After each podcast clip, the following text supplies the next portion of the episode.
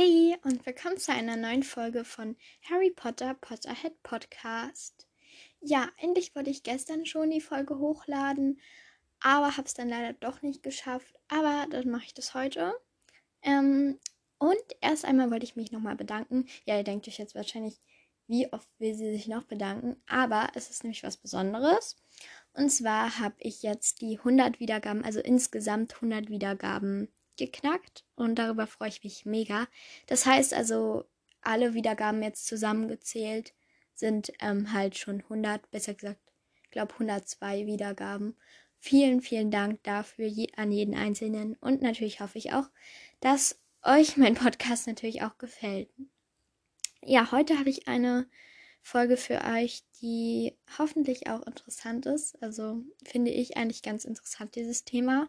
Und zwar geht es um Fantheorien, Harry Potter Fantheorien. Und vielleicht sind auch ein paar dabei. Also ich habe mir vier rausgesucht und werde darüber reden. Auch sagen, ob ich sie glaubwürdig finde oder nicht. Da ist auch besonders eine dabei, die ich sehr absurd finde. Aber ähm, ja, vielleicht kennt ihr die Theorien schon. Vielleicht, was ich hoffe, auch noch nicht. Dann ist es was Neues für euch. Und ja, am besten fange ich einfach mal an. So, okay. Die erste Fantheorie ist, denke ich schon, Entschuldigung, wenn es hier im Hintergrund quietscht, das ist der Stuhl. ähm, also, die erste Theorie ist, denke ich, schon ziemlich bekannt. Die kennen vielleicht schon viele von euch, aber ich wollte sie trotzdem nochmal mit hier reinnehmen. Und zwar ist das die Theorie, dass Harry und Hermine Geschwister sind. Und ähm, ich persönlich finde die Theorie eigentlich ganz gut. Also es ist halt so, die Theorie besagt, dass ähm, Harry, äh, Hermine eigentlich die Tochter von Lily und James ist und somit ja auch Harrys Schwester und aber nur von den Grangers halt adoptiert wurde zum Schutz, das ähm, vor Voldemort und so einfach zum Schutz. Was ich allerdings dann ein bisschen komisch finde, ist, dass ähm, ich meine, Hermine wird zum Schutz adoptiert, aber Harry bleibt da oder wie. Das finde ich halt ein bisschen komisch. Aber sonst finde ich sie auch glaubwürdig, auch weil Lily ja auch sehr schlau war. Sie war ja auch sehr begabt in Zaubertränke. Ähm, und Hermine war ja auch sehr, sehr schlau. Und deswegen passt das erstmal. Und dann auch noch, ich weiß nicht, Hermine hat jetzt zwar nicht so, na, wie nennt man das? Naja, ihr wisst so, die Haare von James werden ja immer so als verwuschelt und so beschrieben. Und Hermine hat ja auch ziemlich krauses Haar und deswegen finde ich, das ist auch nochmal so ein, ja, so ein Beweis. Also das habe ich mir jetzt so gedacht. Ja, und deswegen an sich wusstet ihr übrigens, das ist die Lieblingsfantheorie von J.K. Rowling. Das finde ich, und ähm, ich finde, es ist also, es ist auch eine meiner, meiner Lieblingsfantheorien. Ich finde die auch sehr interessant und eigentlich auch glaubwürdig, bis auf den einen Punkt, warum sie dann Harry nicht zum Schutz auch adoptieren lassen haben. Aber sonst finde ich den cool und ich, äh, die cool und ich fände es auch richtig cool, ähm, wenn Harry und Hermine wirklich Geschwister wären. Okay. Die zweite Fantheorie ist mit die verrückteste. Die kannte ich noch nicht, tatsächlich. Aber die ist echt verrückt. Und zwar ist das die Theorie, dass Ron Weasley ähm, Dumbledore ist. Ich meine, das klingt ja schon irgendwie absurd, oder? Und das kommt einfach daher, dass, ähm, also die Fans haben sich überlegt, die diese Theorie erfunden haben, dass ähm, einfach sozusagen Ron in die Zeit zurückgereist ist und da jetzt als Dumbledore lebt. Und ähm, warum die auch darum, darauf gekommen ist, ist erstmal, dass beide als im Buch als groß, schlaksig und mit großer Nase beschrieben werden. Und außerdem, dass beide eine Narbe am linken Bein haben. Ähm, Dumbledore hat die, das wurde, wurde auch einmal beschrieben. Und ähm, Ron hat ja auch eine Narbe von ähm, Sirius, also Tatze. Halt, ähm, bekommen im dritten Teil. Deswegen, ich finde die Theorie trotzdem immer noch ein bisschen sehr verrückt. Aber ich finde ja auch sowieso Die meisten Fantheorien sind ziemlich verrückt. Und ich finde sie aber auch irgendwie, also ich finde, ich es ist so ein Mittelding. Ich finde sie jetzt nicht mega glaubwürdig, um ehrlich zu sein. Aber eigentlich auch ganz cool. Also es ist halt ziemlich verrückte Fantheorie. Ich glaube eher nicht so dran, aber ähm, trotzdem finde ich sie echt interessant und man muss sich auch mal überlegen, was den Fans so einfällt. Einfach diese Theorien, wie die denen einfallen, ähm, die ganzen ja, Vergleiche und so, das ist schon cool. Also ich persönlich habe keine Fantheorie noch aufgestellt, aber ähm, ja, genau. Kommen wir einfach mal zur dritten Fantheorie, die ich überhaupt nicht leiden kann. Von der habe ich auch schon mal gehört, aber nein, die mag ich auf jeden Fall überhaupt nicht. Aber ich habe sie hier trotzdem mit reingenommen, weil ich sie auch irgendwie einerseits glaubwürdig, andererseits auch absurd finde. Und zwar ist das die Theorie, dass Hagrid ein Todesser ist. Diese Theorie ist schon irgendwie komisch, oder? Weil, also ihr könnt natürlich, ihr könnt natürlich dran glauben, also es ist wieder mal nur meine Meinung, aber ich finde sie ziemlich komisch. Einfach, ich meine, Hagrid Hagrid ist so lieb und so und ähm, ja, er beschützt Harry auch eigentlich immer und ich meine, warum sollte er ein Todesser sein? Aber erstmal warum? Ich habe hier die Begründungen aufgeschrieben der Fantheorie. Die Begründungen sind, dass er immer sehr schnell an den Orten war, wo Harry, also erstmal, dass er sehr schnell da war, als Harry halt nach dieser Nacht, wo das Haus dann in Trümmern lag, wo Lily und James gestorben sind und Harry die Narbe bekommen hat. Und sozusagen, dass er schon von der Vorhaben wusste, dass Voldemort da vorbeigehen würde, also an dem Haus, ähm, ihn sozusagen einen Besuch abstatten würde.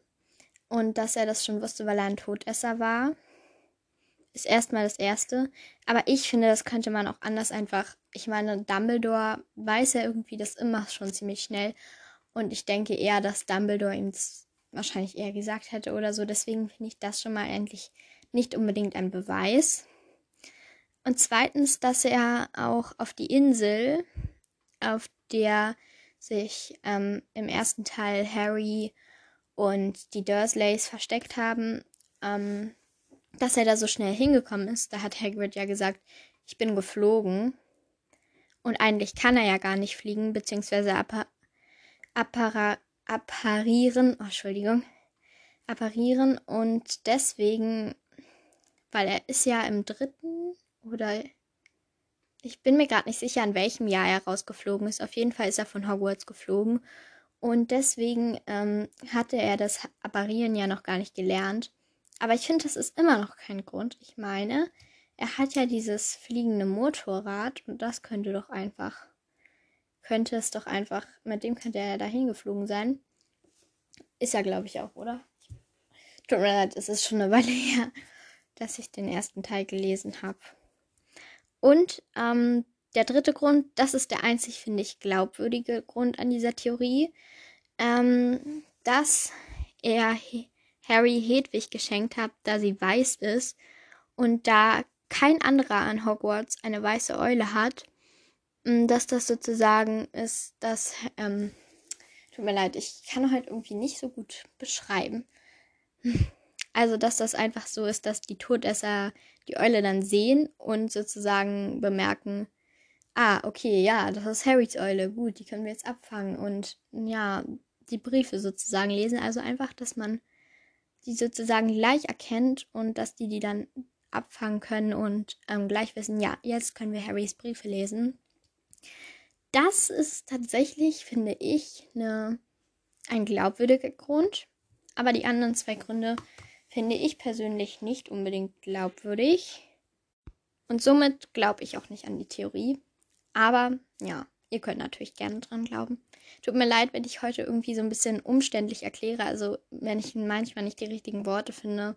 Ich weiß auch nicht genau warum, aber manchmal habe ich so eine Tage, wo das einfach so ist. Und wir kommen auch schon zur letzten Theorie. Wahrscheinlich wird die Folge ein bisschen kürzer. Aber ja, vielleicht mögen es einige ja auch lieber, wenn sie kürzer ist. Und die letzte Theorie ist, dass Gryffindor eigentlich so ein Haus ist, also dass alle, die in Gryffindor sind, eigentlich in ein anderes Haus gehören. die Theorie finde ich auch ist wieder so ein Mittelding. Und zwar, weil Hermine ja eigentlich nach Ravenclaw gehören würde. Ja, das stimmt schon irgendwie, ne? Weil Hermine, jeder, ich, also ich glaube, jeder von uns, der Harry Potter kennt, hat sich schon mal gefragt, ey, warum ist Hermine eigentlich nicht nach Ravenclaw gekommen? Ich persönlich habe es mich auch schon mal gefragt. Allerdings finde ich auch, dass Hermine super mutig ist. Deswegen gehört sie für mich auch irgendwie nach Gryffindor. Und deswegen ist der, naja, ja, weiß nicht. Das zweite ist, dass Ron nach Hufflepuff gehört. Das stimmt auf jeden Fall wirklich. Ich finde auch, dass Ron eigentlich so ein typischer Hufflepuff ist und eigentlich nicht nach, unbedingt nach Gryffindor gehört. Also er ist zwar auch mutig, aber trotzdem, er ist einfach, er ist einfach ein Hufflepuff.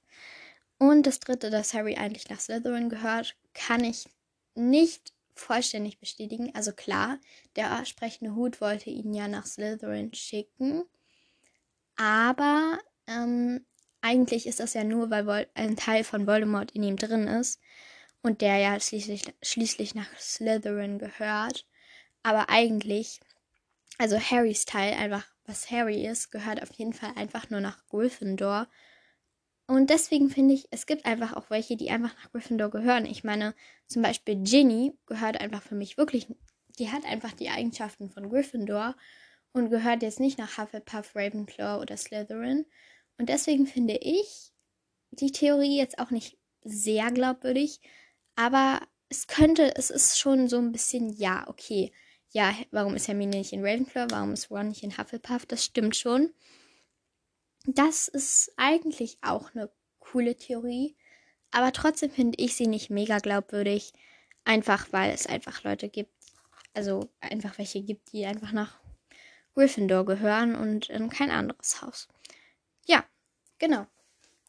Das war's auch schon mit dieser Folge. Die ist leider etwas kurz geworden. Ich hoffe, das findet ihr nicht so schlimm. Ähm, und ja, tut mir leid, wenn manchmal keine Folgen in einer Woche kommen. Manchmal habe ich wirklich einfach so viel zu tun. Es, es klingt jetzt vielleicht völlig komisch, aber es ist wirklich so. Ich habe ziemlich viel zu tun manchmal und manchmal vergesse ich das dann. Und es tut mir auch wirklich leid. Ich denke dann immer abends, oh Mann, ey, hat schon wieder keine Folge geschafft. Aber ähm, ja, manchmal ist das leider einfach so. Ja, nehmt mir das bitte nicht übel.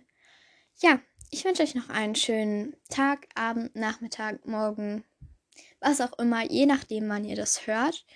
Und ja, wir hören uns hoffentlich beim nächsten Mal. Ich hoffe, die Folge hat euch gefallen. Tschüss!